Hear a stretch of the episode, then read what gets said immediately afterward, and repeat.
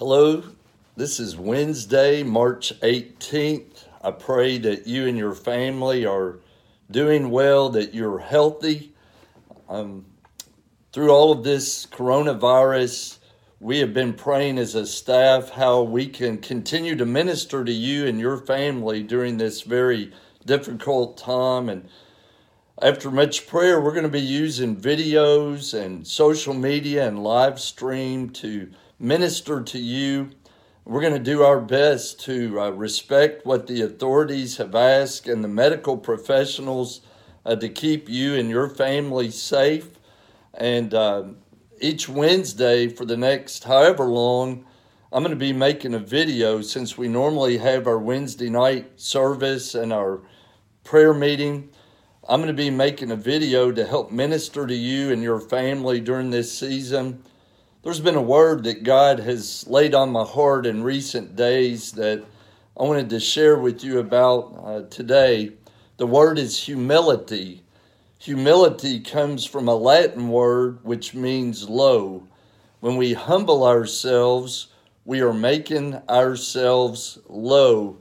A beautiful example of this is in John chapter 13 when Jesus was in the upper room with his disciples and he was trying to prepare them for his uh, time of going to the cross. And he was trying to model for them what it meant to love one another through acts of service and by humbling himself. Do you remember that Jesus put a towel around his waist? He got a basin of water and he began to wash his disciples' feet. And he was trying to show them what it meant to be a servant Remember in John chapter 13, verse 34, Jesus said, A new command I give you love one another as I have loved you. Therefore, you should love one another. And then in verse 35, he said, All people will know that you are my disciples if you love one another. And that's what we're called to do as Christians. To live a Christian life means that we are to serve one another, to give to one another, to minister to one another. And sometimes maybe we've been guilty of thinking that we're too good to serve someone else, or that's below me, or, or I just can't see myself doing that. Remember what Proverbs 16 18 says that pride goes before destruction, a haughty spirit before a fall. And so during this season that we're going through right now, I believe that God can use it to help us to grow in our faith. You know, people have been asking, why is this happening? Or why is God allowing this to happen? And and I believe with all my heart that God is not doing this to us. The coronavirus is the one bringing death and harm to people. But God can certainly use something maybe that the devil intended for evil. God can use it for something good. We have been so blessed as a country to have the freedom that we have and to be able to go to work and to go to school and to go to church. But now, maybe we're being humble because we can't go where we want to go. We can't go eat where we want to eat. We can't go to school. We we can't go to work or or maybe we can't come to church. And maybe through all of this, God is helping us to grow in our relationship with Him. Where maybe we're growing in our relationship with our families. We're having to spend a lot of time with our families. This would be a good time, parents, to get to know your children better. Or children, this would be a good time to ask your parents some questions you've been wanting to ask. This would be a great time to pray together as family, to to read God's Word together as a family, but to grow in our relationship with Christ and with one another. Think about what James wrote in James chapter 4, verse 6 God opposes the proud, but gives grace to the humble. And then he said in verse 10 of James chapter 4 Humble yourselves in the sight of the Lord, and he will lift you up. Peter said something very similar in 1 Peter 5, uh, verse 6.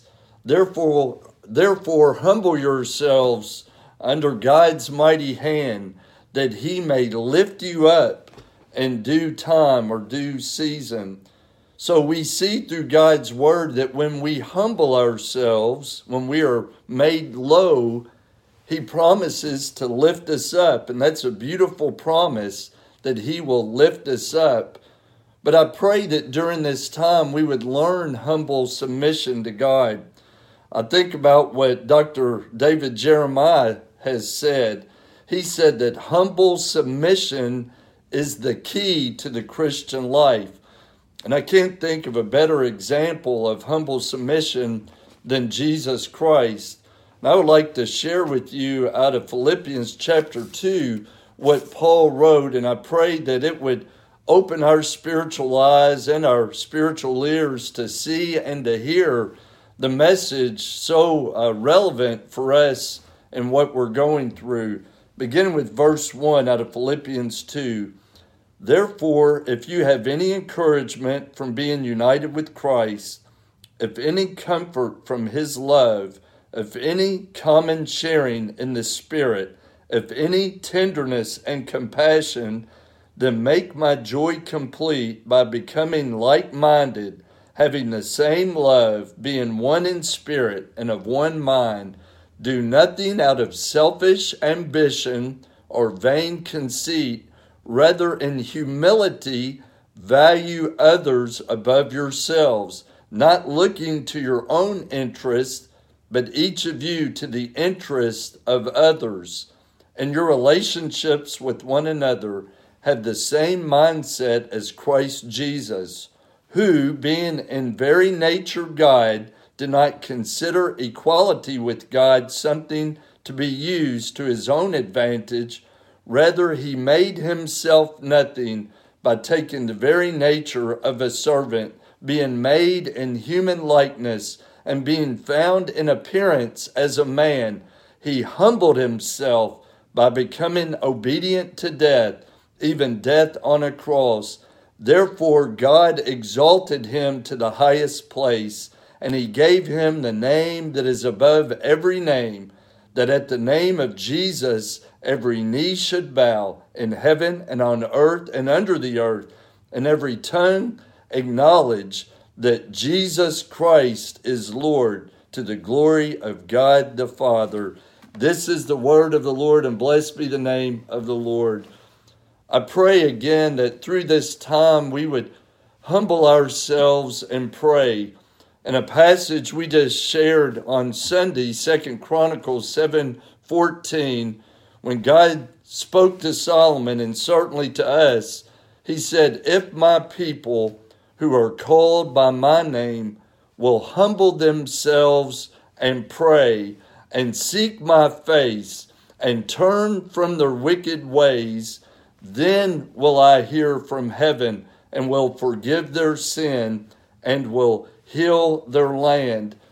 May this be a time of repentance and humbling ourselves and seeking God's face and, and knowing that He will forgive us and He will heal our land. I believe with all my heart God's going to heal us and He's going to heal our land. But we must do our part in praying and seeking Him and turning away from the things we know we ought not be doing. But I would like to lead us in a time of prayer right now. So, wherever you are, whatever you're doing, I pray that you would join me as we pray together.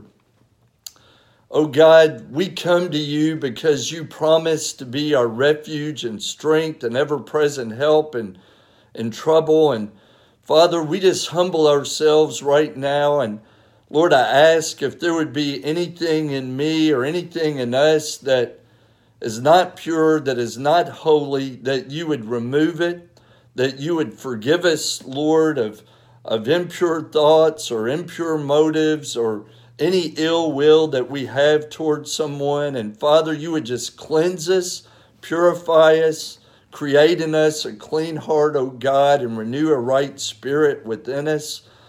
Father, I pray uh, right now for those folks maybe that have coronavirus, the coronavirus, that you would, Father, bring healing to them. I pray for all the doctors and nurses and medical professionals who are on the front lines, God, that you would keep them safe and their families and give them strength, oh God, to, to help all the people that are in need. Father, I pray that you would put a hedge of protection around our families and our church and and Father, around businesses, Lord, that this virus would not spread, but that it would come to a screeching halt. That uh, again, no more lives would be lost, but healing would begin to take place.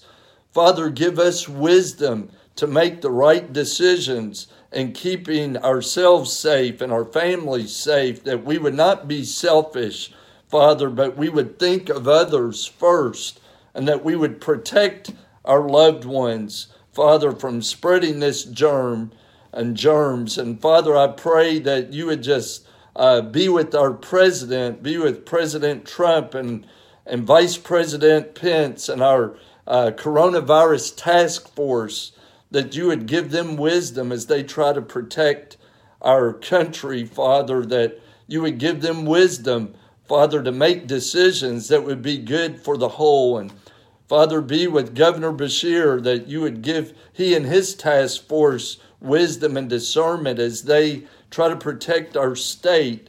And I pray, oh God, that again that this virus would not spread, but God, that it would be stopped with minimal loss.